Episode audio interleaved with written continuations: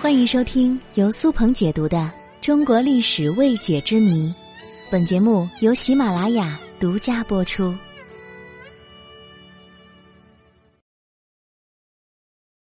武大郎和潘金莲被网暴了。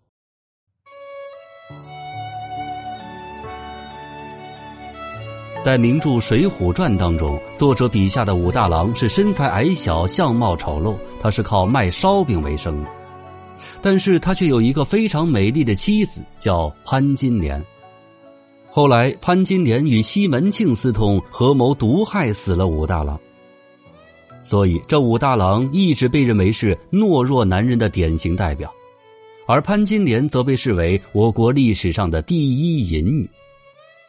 这些形象都是来自于我国的两部古典文学名著《水浒传》和《金瓶梅》，而事实上，历史上确有武大郎和潘金莲几人，但是却和大家脑海中的形象天差地别。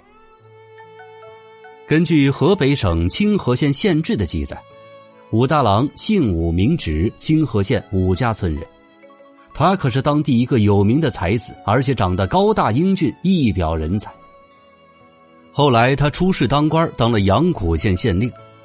他在当官期间为人民做了许多好事很受当地百姓的尊敬，所以时人尊称他为武大郎。这个“大郎”的意思，并不是在家中排行老大，而是百姓对他的一种尊称。这潘金莲呢，就是武直武大郎的妻子。她可是一位大家闺秀，长相俊美，知书达理。你想啊，古代的婚姻可讲究的是门当户对。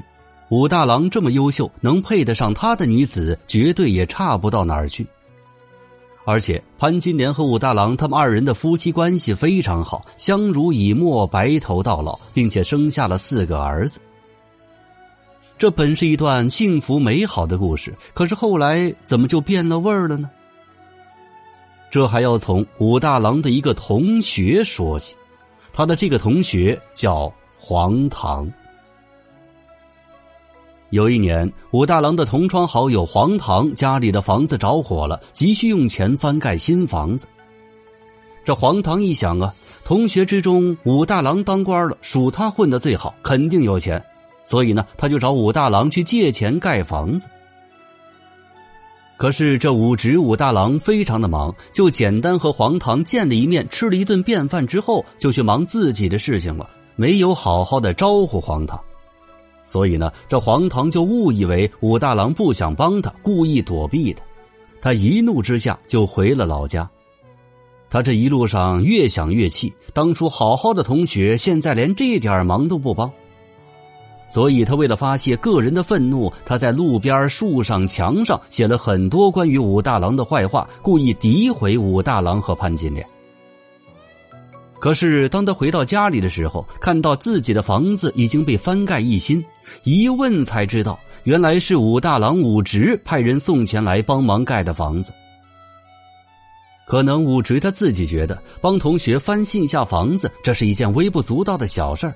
而且由于自己公务缠身，非常忙，就没来得及把这件事告诉黄堂。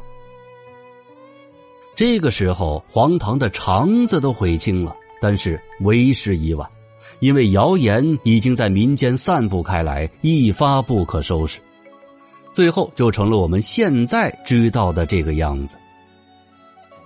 而施耐庵根据民间传说，在《水浒传》中对武潘夫妻的描写，更加加深了大家的这种误解。通过这个故事，让我不禁想起了现在的很多键盘侠们，他们根据一些道听途说的事情，肆意捏造、散布一些不实信息，或者对某些人、某些事恶意的攻击，甚至人肉搜索，由此也造成了很多悲剧。所以，听了这个故事，大家一定要杜绝网络暴力，要常怀一颗善良的心去看待这个世界，给别人也给自己多一些理解和包容。所以，大家赶紧在我这期节目下方留言，多夸夸我呗，让我感受一下粉丝们的温暖。谢谢各位。